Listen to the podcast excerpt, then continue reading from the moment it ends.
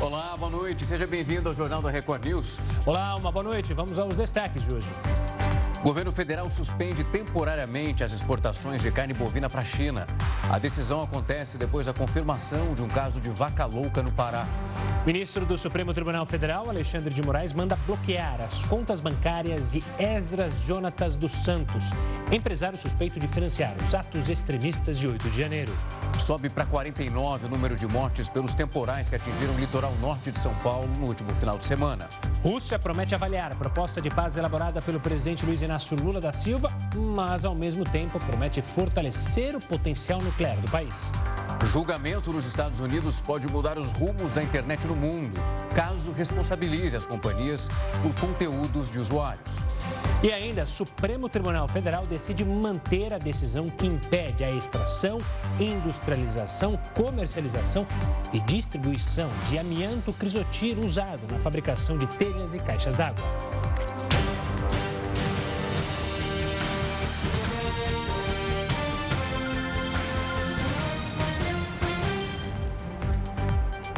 O ministro Alexandre de Moraes, do Supremo Tribunal Federal, determinou o bloqueio das contas bancárias de Esdras Jonatas dos Santos, empresário suspeito de financiar os atos extremistas no dia 8 de janeiro.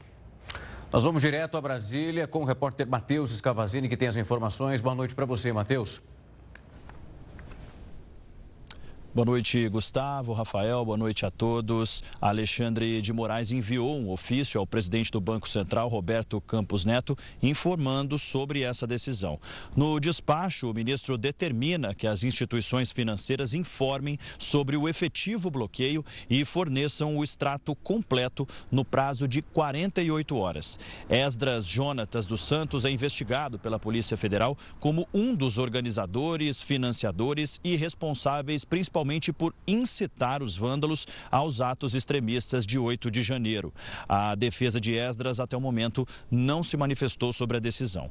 No dia 11 de janeiro, Moraes já havia determinado o cancelamento do passaporte do empresário mineiro.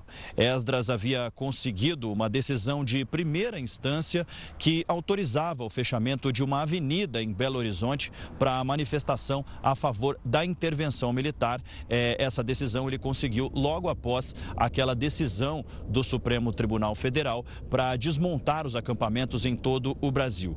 Essa decisão de primeira instância, logo na sequência, acabou sendo derrubada pelo próprio ministro Alexandre de Moraes. Gustavo, Rafael. Obrigado, Matheus. Tenha uma ótima noite. A gente se vê amanhã. Tchau, tchau.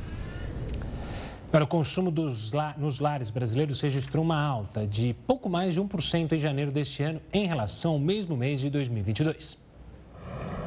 O consumo é medido pela Associação Brasileira de Supermercados, a Abras. Segundo os números, o indicador teve alta de 1,07% em janeiro deste ano frente ao mesmo mês do ano passado. Em relação a dezembro de 2022, houve queda de 14,81%. Apesar da queda em relação a dezembro, a projeção para 2023 é de crescimento de 2,5% no consumo. De acordo com a Abras, os benefícios sociais anunciados pelo governo Lula podem sustentar o consumo nos lares. Entre as medidas citadas que podem impulsionar o consumo está o reajuste do salário mínimo, a manutenção do Bolsa Família de 600 reais e o reajuste do PIS/PASEP. O valor da cesta considerada pela Abras, que contabiliza 35 produtos de largo consumo nos supermercados, se manteve estável em janeiro, com um leve aumento de 0,08%. Quanto ao preço médio da cesta, a mais cara foi registrada na região sul, custando pouco mais de 839 reais. Já a mais barata foi na região Nordeste, com média de pouco mais de 685 reais. O preço da gasolina deve subir 68 centavos por litro, com a volta agora dos impostos federais. Segundo a Associação Brasileira dos Importadores de Combustíveis, essa volta da cobrança vai ter um impacto de 79 centavos no preço da gasolina nas refinarias, o que também deve impactar nas bombas. Para o etanol, a alta prevista é de 33 centavos por litro. Nessa comparação com os preços do mercado internacional, a gasolina vendida nas refinarias da Petrobras está em média 8% mais cara, enquanto o diesel apresenta um preço 7% superior. O governo federal suspendeu temporariamente as exportações de carne bovina para a China. A decisão acontece após a confirmação de um caso de mal da vaca louca no Pará.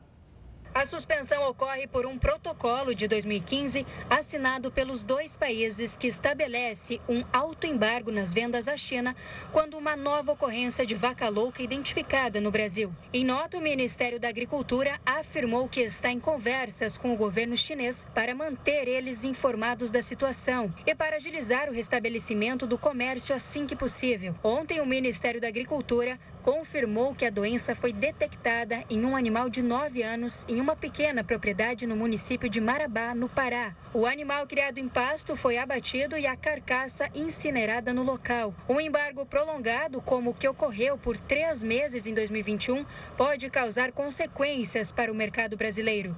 Segundo a Associação Brasileira de Frigoríficos, no ano passado a China comprou 7,98 bilhões de dólares em carne bovina. Os Estados Unidos Unidos, segundo maior parceiro do Brasil no setor, comprou apenas 991 milhões de dólares.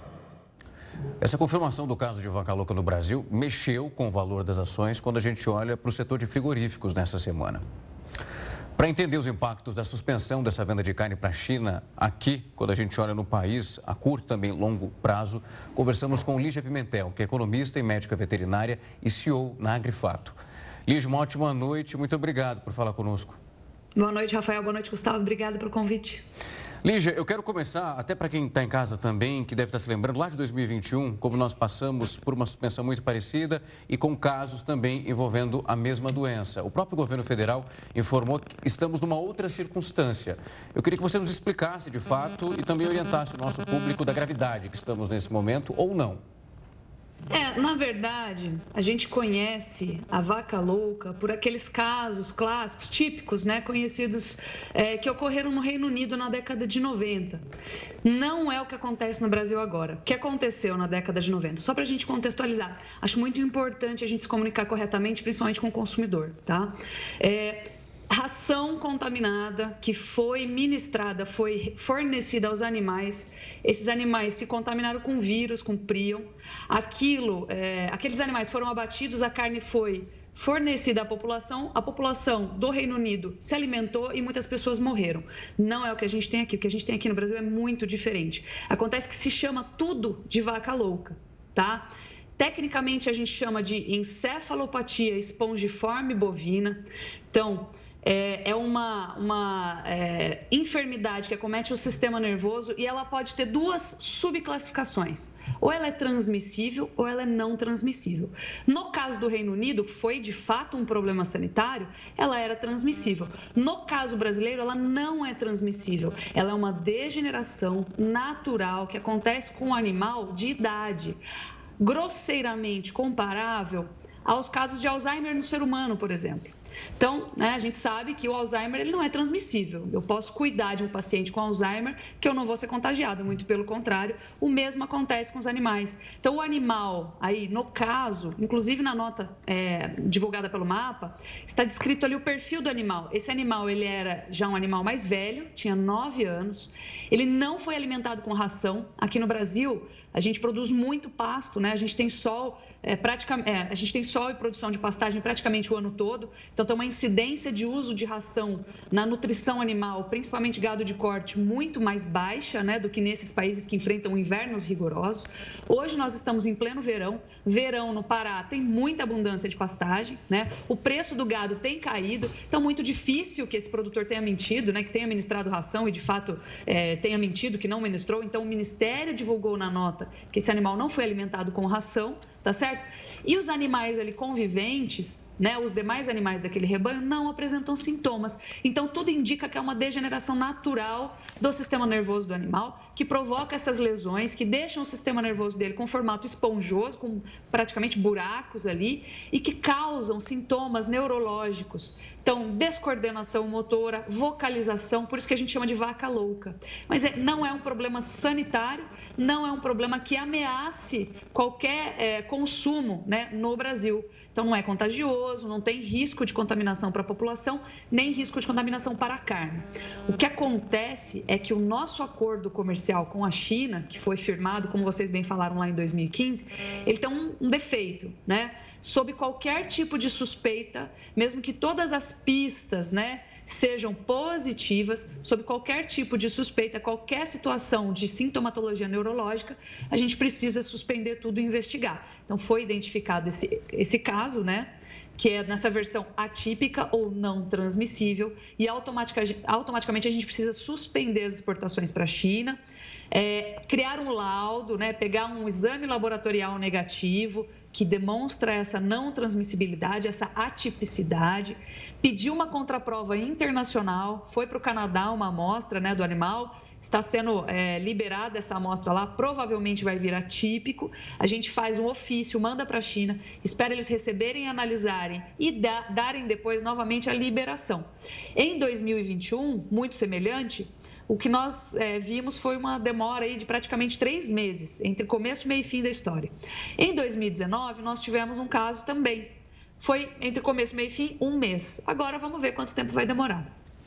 Eligia, analisando a situação da, do agronegócio, quanto que ele deve ser impactado por isso? O produtor vai perder dinheiro, vai deixar de vender esse boi durante esse período que ocorrer esse embargo? Ele pode fazer a venda para o mercado interno ou para outros países? Boa pergunta. Ele pode fazer, né? Com certeza os frigoríficos continuarão abatendo para abastecer o mercado doméstico. Talvez alguns, é, alguns containers possam ser realocados em outros mercados, tá? Mas o que acontece é que a China leva uma quantidade bem relevante da carne bovina brasileira. Esse é até um dos motivos que a gente está vendo é, tanto, tanta repercussão em torno desse assunto.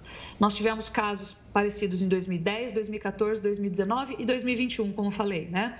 Uh, em 2010, 14 e 19, nós não tivemos essa repercussão toda. Por quê? Porque a gente não exportava tanto para a China. A gente começou a exportar para a China com grande volume a partir de 2020, né? final de 2019.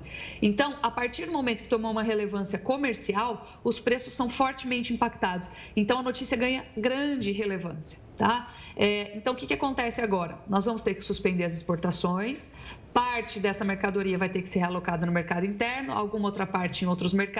O fato é que vai haver um excedente de oferta.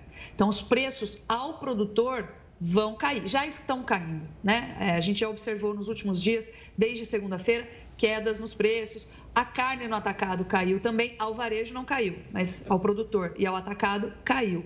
E outra questão importante é que a gente deixa de exportar, em média, por mês, um bilhão de dólares, tá? Em me... Desculpa, desculpa, falei errado. Meio bilhão de dólares. Então, em média, por mês, a gente deixa de exportar. Para cada mês que a gente fica sem mandar a carne para a China, em média, meio bilhão de dólares. Então, com certeza tem prejuízo.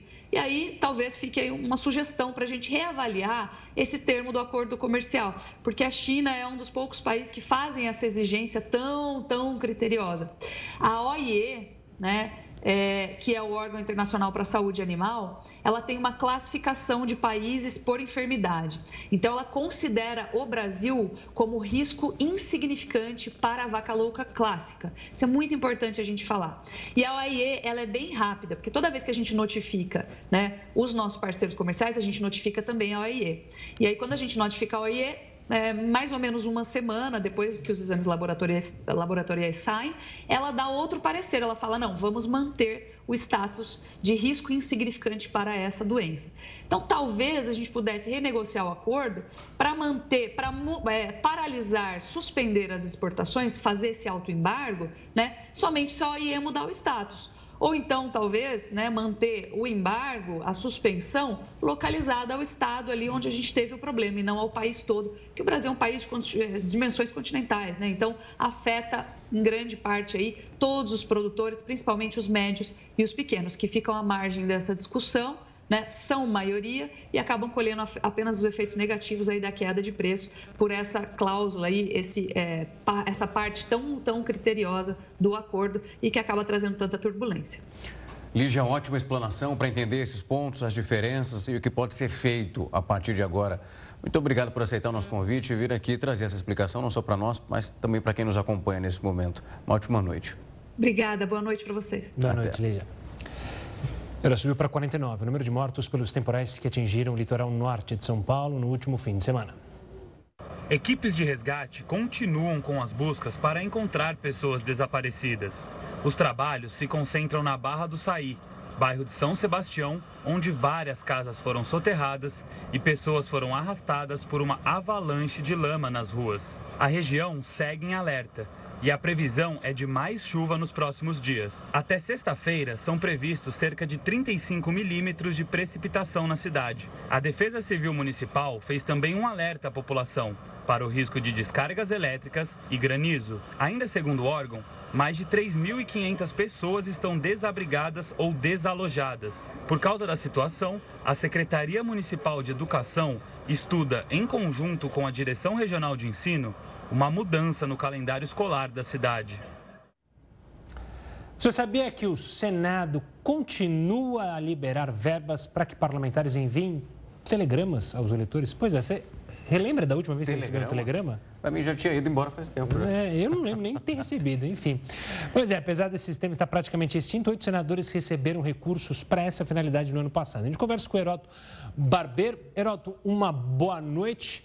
Como é que esses parlamentares justificam o uso do telegrama até hoje, mesmo com tantos outros meios mais velozes e baratos? Há quem diga que você foi um dos primeiros a usar o telegrama, verdade isso? Olha, nem tanto, nem tanto, nem tanto, porque os telegramas são do século XIX, só para você ter uma ideia. Lá por volta de 1800 de cacetada, o código Morse, que todo mundo já ouviu falar, depois deu origem ao telegrama. Mas uh, eu, quando eu vi aqui telegrama, eu queria até perguntar a vocês, que conhecem melhor, é telegrama ou é aquele telegrama? É verdade, pode, podia ser o aplicativo, né? É... O Telegram. Eles gostam Tem aplicativo? Tem aplicativo, é verdade. Eu, eu fiquei em dúvida. Mas como vocês falam, não, é telegrama com A no final, eu fui ver o seguinte: os senadores estão mandando, sim, alguns deles estão mandando o telegrama, ainda mandam. Agora, qual é o conteúdo do, do, do, do telegrama? Seria, por exemplo, você gosta da minha atuação no Senado? É, você tem alguma sugestão de algum projeto que eu possa apresentar aí? Não, não, não. O conteúdo desses telegramas, eles são o seguinte: eles são é, parabéns a você, parabéns pelo casamento, você é o meu amigo, e é coisa do tipo. Então, logicamente, a gente, a gente, a gente paga por isso. Agora, só um detalhezinho que eu queria lembrar. Vocês sabem quanto custa para mandar um telegrama hoje? Eu confesso que não sei, Roberto. Tem menor ideia. Tem noção. Custa 10 reais. Caro, para Antigamente, cobrava por letra, depois passou a cobrar por palavra. Hoje, por 10 reais, você manda um telegrama, só que ninguém manda um telegrama. Mas os senadores mandam e nós pagamos e a gente está mostrando aí da onde sai a grana. Sai da, do nosso bolso. Nós já pagamos mais de 500 bilhões de reais esse ano, só esse ano de imposto. Mas sabe que mexe aqui, mexe lá, vai com telegrama, etc, etc? Eu fiquei descobrindo também o seguinte: os senadores recebem uma, como é que eu vou dizer para vocês, uma mudança fantasma. Você já ouviu falar em mudança fantasma? É aquela que era para acontecer, mas não aconteceu? Como que é essa mudança? Não, não, não, é funcionário. Os senadores que não se reelegeram, eles recebem uma pequena ajuda de custo para voltar para casa. Sabe Precisa, de quanto? Né? A ajuda é de R$ 39.300. Mas tá levando um apartamento. Dá fazer uma mudança, não tá? Queria ter uma ajuda dessa. Nossa. Só para mudar, para voltar para casa, o senhor não foi eleito, então o senhor vai receber R$ 39.300 39 reais para voltar para casa. Mas tem mais. Mais? E os que se reelegeram? Eles recebem duas ajudas de, de, de mudança. Uma para ir e uma para voltar. 80 Mas como mil. ele não vai e não, não volta, volta, ele põe no bolso a fantástica quantia de R$ 78.600.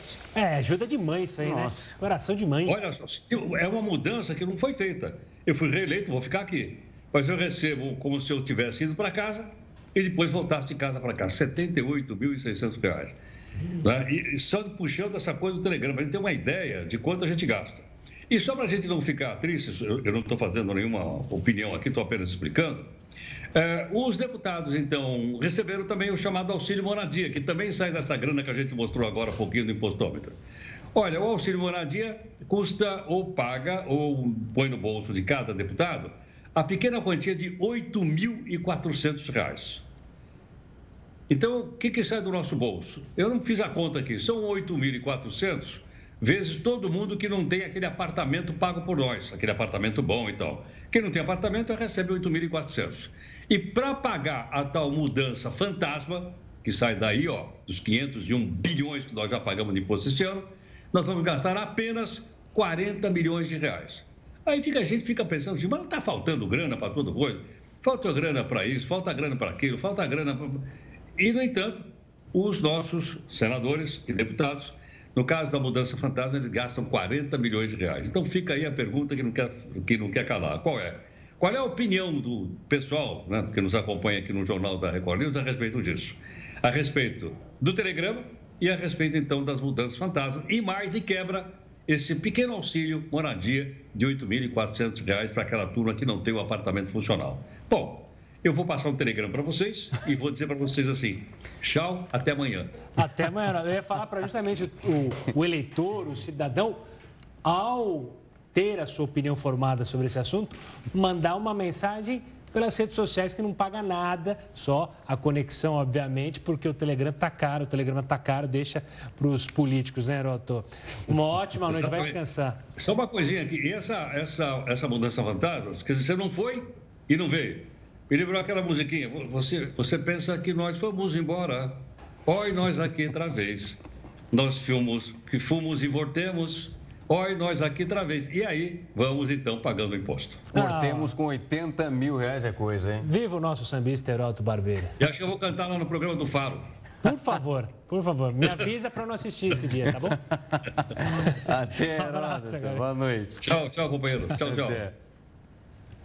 E o primeiro-ministro da Espanha, Pedro Sanches, desembarca em Kiev para expressar solidariedade à Ucrânia. O Jornal da Record News volta já. Estamos de volta. O primeiro-ministro da Espanha, Pedro Sánchez, desembarcou nesta quinta-feira em Kiev para expressar solidariedade à Ucrânia. A Espanha confirmou o envio de seis tanques Leopard para a Ucrânia, mas o primeiro-ministro Pedro Sánchez afirmou que o número pode subir para 10. O líder espanhol foi ao leste europeu um dia antes do conflito completar um ano. Sanches, que foi recebido pelo vice-ministro ucraniano das Relações Exteriores, se reuniu com o presidente ucraniano Volodymyr Zelensky para tratar sobre assuntos referentes ao conflito. Esta é a segunda visita do chefe de governo espanhol à capital ucraniana desde o início da guerra em 24 de fevereiro de 2022. Ainda sobre a guerra na Ucrânia, a Rússia vai avaliar a proposta de paz que foi elaborada pelo presidente Luiz Inácio Lula da Silva. O governo russo confirmou que enxerga de forma positiva a proposta de criação de um grupo de países não envolvidos na guerra para tentar mediar uma saída pacífica para o confronto. A ideia foi elaborada pelo presidente Luiz Inácio Lula da Silva e encaminhada a líderes ocidentais. A proposta incluiria países como a Índia e a China na tentativa de terminar a guerra. A informação de que o governo vai analisar a proposta foi anunciada pelo vice-ministro de Relações Exteriores da Rússia. Ele ainda elogiou a posição de equilíbrio do Brasil na situação internacional. Autoridades de países ocidentais cobraram uma posição mais dura do Brasil com relação ao conflito, mas sem sucesso. Tanto Lula quanto Bolsonaro seguiram a tradição do Itamaraty em não interferir em conflitos internacionais e buscar soluções pacíficas. No ano passado, o Brasil condenou a invasão russa durante a votação na ONU, mas não adotou as sanções econômicas impostas por nações ocidentais contra a Rússia. Pela posição de neutralidade, Moscou não inclui o Brasil na lista de países hostis, criada para dificultar negócios com nações que aprovaram restrições à Rússia. E o presidente russo, Vladimir Putin, afirmou que vai fortalecer o potencial nuclear do país e parabenizou militares que estão na guerra.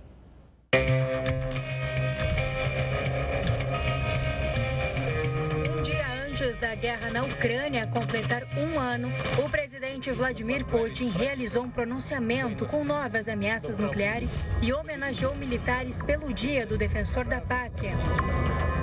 Durante discurso, o líder russo falou em reforçar o armamento e afirmou que os combatentes estão lutando heroicamente para defender o que ele chamou de territórios historicamente russos. Continuaremos a fornecer equipamentos avançados às tropas. São novos sistemas de ataque, equipamentos de reconhecimento e comunicação, drones e sistemas de artilharia. Agora, nossa indústria está aumentando rapidamente a produção de toda a linha de armas convencionais, dominando a produção em série de modelos promissores para o Exército e a Marinha, além das forças aeroespaciais. Putin ainda destacou que dará mais atenção ao fortalecimento da tríade nuclear. Esta é uma expressão para a estrutura militar com as três possibilidades de uso de ogivas nucleares: lançamentos por terra, submarinos e bombardeios. A guerra na Ucrânia completa um ano nesta sexta-feira e já deixou milhares de mortos. Nenhum dos países envolvidos divulga dados oficiais, mas os Estados Unidos estimam que o número de vítimas fatais ultrapasse 240 mil.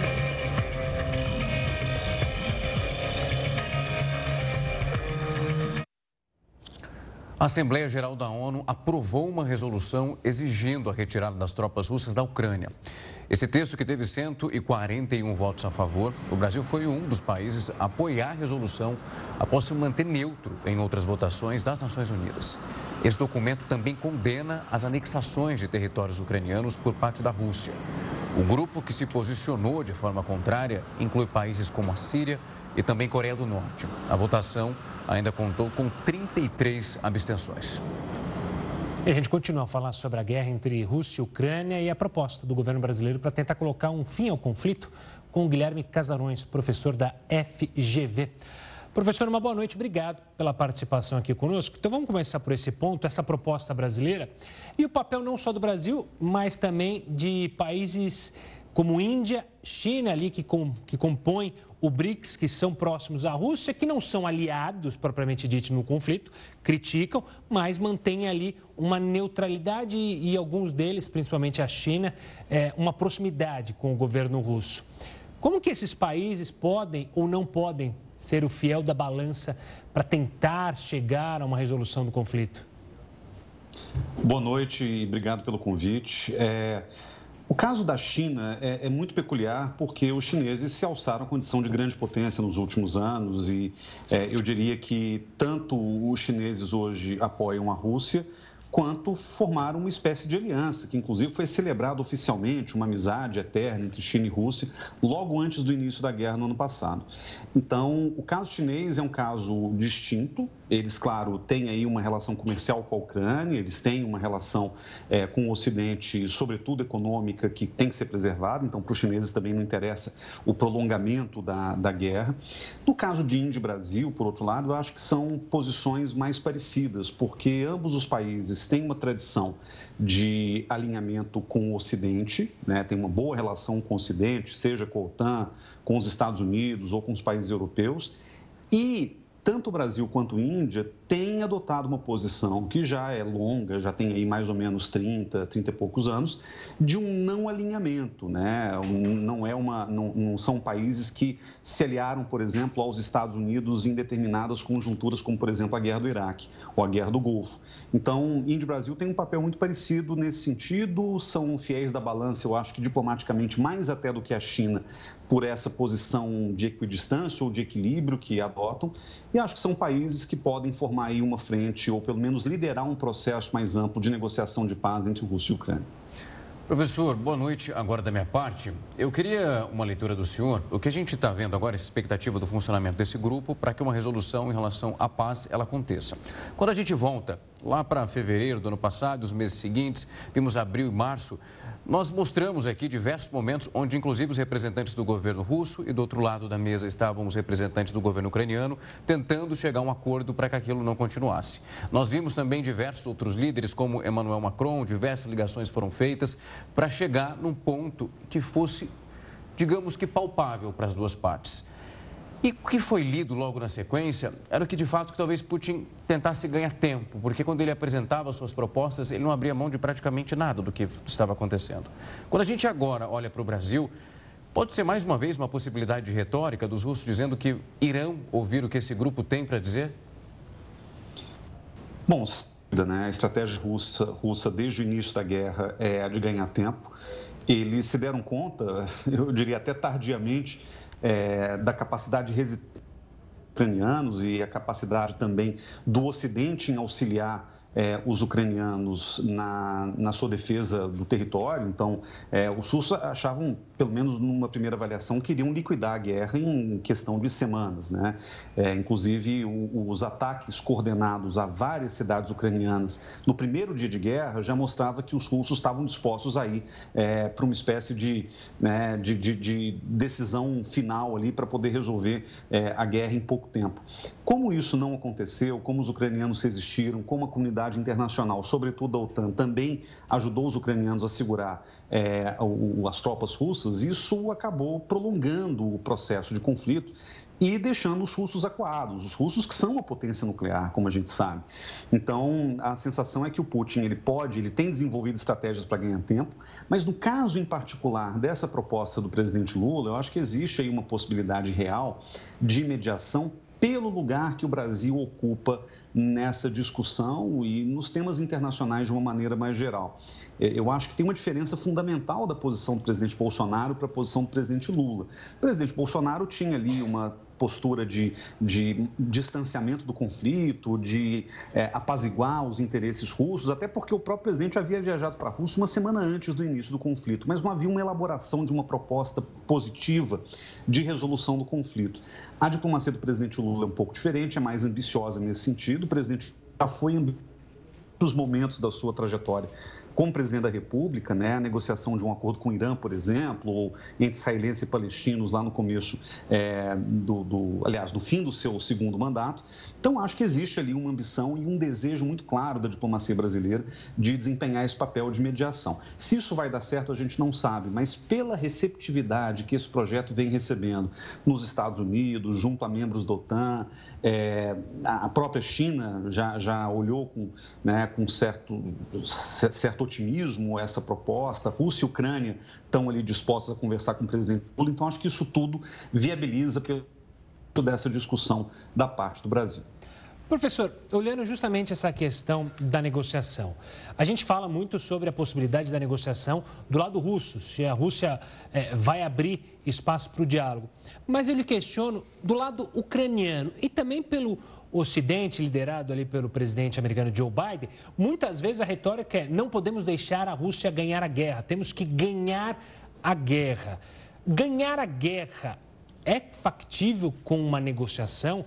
É, é possível ver caminhos para a Ucrânia abrir possibilidades para que a Rússia aceite uma proposta de um cessar-fogo? Ou você vê dificuldades também desse lado? Bom, todo o processo de paz houve uma negociação longa e complexa sobre os termos em que essa paz vai ser construída. E fica claro para nós, um ano depois do início da guerra, que os russos não estão dispostos a sair do território ucraniano sem pelo menos ficar com aquele pedaço da região do Donbas, né, que foi onde é, o conflito se iniciou. Na verdade, foi onde o conflito veio se desenvolvendo desde pelo menos 2014. Então, essa região russófona da, da Ucrânia, uma região com proximidade com a Rússia, essa está sendo reivindicada pelos russos de maneira é, inarredável, digamos assim. Né? Então, os russos têm ali um interesse muito claro em manter, em preservar o seu controle sobre aquela região e sobre é, toda aquela região que leva até a península da Crimeia. É, é muito difícil para os ucranianos aceitarem esses termos, porque afinal de contas é uma perda territorial significativa, mas é, na medida em que a guerra se aprofunda, os termos dessa aceitação eles vão mudando. Quer dizer, no início era muito fácil para os ucranianos dizerem: eu quero os russos fora do meu território.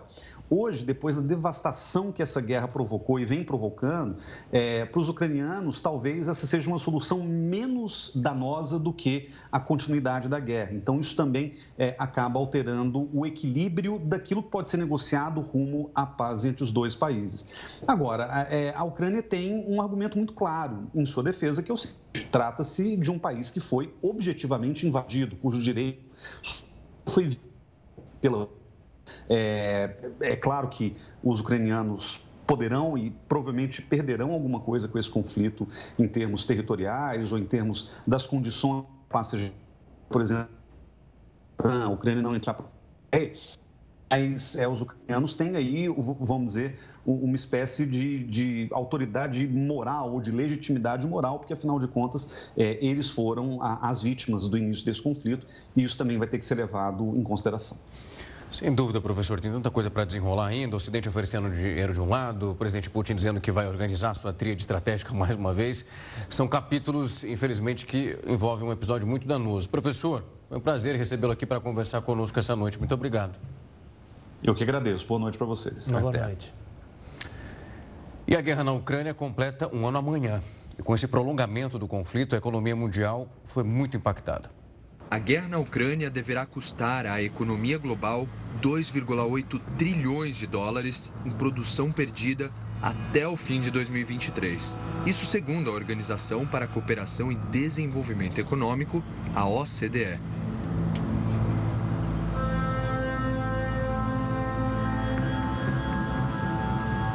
De acordo com as projeções da entidade, em apenas um ano as perspectivas de crescimento para 2022 caíram em 3,9% para 1,5%, e as de 2023 recuam de 2,5% para 0,8%. Além disso, a estimativa da inflação global foi revista em alta, passando de 4,4% para 9,3% em 2022 e de 3,1% para 6,8% em 2023. O ataque à Ucrânia gerou um salto nos preços de energia, que estavam 41,5% mais altos que um ano antes, já que 40% do gás consumido em países europeus vem da Rússia.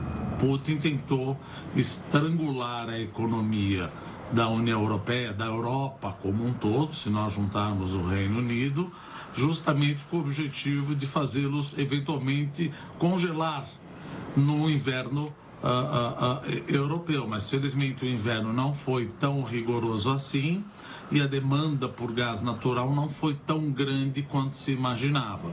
Mas que o governo de, desses países europeus tiveram que dar subsídios para as famílias poderem pagar sua eletricidade e seu gás natural, e isso aumentou a dívida pública desses países e a taxa de juros ficou mais alta. Os preços da energia e alimentos avançaram em escala global, pressionando os índices de inflação e levando os bancos centrais a elevarem as cargas de juros. Segundo a Organização das Nações Unidas para Agricultura e Alimentação, a FAO, o índice de preços que acompanha a variação internacional de uma cesta básica de produtos atingiu 143,7 pontos em 2022, 14,3% maior que o valor médio em 2021. As cotações do petróleo internacional chegaram a alcançar 120 dólares por barril em junho. O galão de gasolina nos Estados Unidos atingiu 5 dólares pela primeira vez. O efeito da guerra na economia brasileira são voltados para o aumento das pressões inflacionárias e a redução das perspectivas de crescimento econômico. O aumento do preço do fertilizante, do glifosato, uh, o aumento do preço do trigo, o aumento do preço da soja, junto com uma depreciação cambial, acabou suscitando também pressões inflacionárias aqui. E não só isso, com receio de uma escassez de gás natural e petróleo, o preço do petróleo subiu, o diesel subiu, a gasolina subiu, e isso fez também com que o Banco Central tivesse que puxar mais as taxas taxas de juros, que eventualmente não teria que puxar tanto se não tivéssemos tido essa guerra, mas a inflação de alimentos e de energia ficou bastante alta no Brasil. O país sofreu muito com a volatilidade dos preços internacionais no ano passado, com a inflação batendo 12% em abril e recuando gradativamente até fechar em 5,79% no final de 2022, acima da meta do Banco Central. Mas parte da queda da inflação é atribuída à redução de impostos sobre preços administrados, política revista pelo novo governo. A crise financeira gerada pela invasão cumpriu as piores previsões econômicas feitas após o ataque da Rússia, e a economia global foi profundamente modificada. A Comissão Europeia proíbe funcionários de usarem TikTok em celulares oficiais. É o que a gente mostra já já aqui no Jornal da Record News. O Jornal da Record News é de volta para falar que a Comissão Europeia proibiu os funcionários de usarem o TikTok em celulares que são oficiais por lá. Os funcionários da comissão receberam a ordem de apagar o aplicativo dos dispositivos oficiais, pelo menos ali do serviço, até o dia 15 de março. Essa medida foi adotada para proteger os dados da Comissão Europeia e reforçar a cibersegurança. A empresa matriz do TikTok, a chinesa ByteDance, é alvo de vigilância em países ocidentais por causa de suspeitas de que as autoridades da China tenham acesso aos dados dos usuários. Pois é, lá ninguém vai poder fazer dancinha Acabou. do Léo Santana. Não vai ter mais. Não. Bom, a Suprema Corte dos Estados Unidos está analisando se as redes sociais devem ser responsabilizadas por conteúdos criminosos postados pelos usuários. Para entender um pouco desse tema, a gente conversa agora com o Gil Giardelli, especialista em tecnologia. Gil, o quão isso pode mudar o que a gente vive hoje no país. É, no país não, né? No mundo. Seria uma terra sem lei que estão tentando arrumar lei lá nos Estados Unidos? Isso pode respingar em outros países? Boa noite, Gustavo, Rafael. Pode realmente mudar completamente a forma de usar a internet, porque essa discussão que está na Suprema Corte, que é chamado de Gonzales versus o Facebook, o, o, o Google, ele fala assim, já que agora temos algoritmos, essa lei, que é a lei né, que, que é chamada de 230, ela fala assim: recomendação de conteúdo é diferente de exibição, porque essa lei ela falava assim: você exibir, né, se você é uma grande big tech, não tem problema. Mas agora que você tem algoritmos de recomendações, agora que você tem a inteligência artificial criando o que nós chamamos de efeito túnel, o que seria esse efeito túnel, Gustavo? É você vai pesquisar, por exemplo, viajar para conhecer o Rio de Janeiro.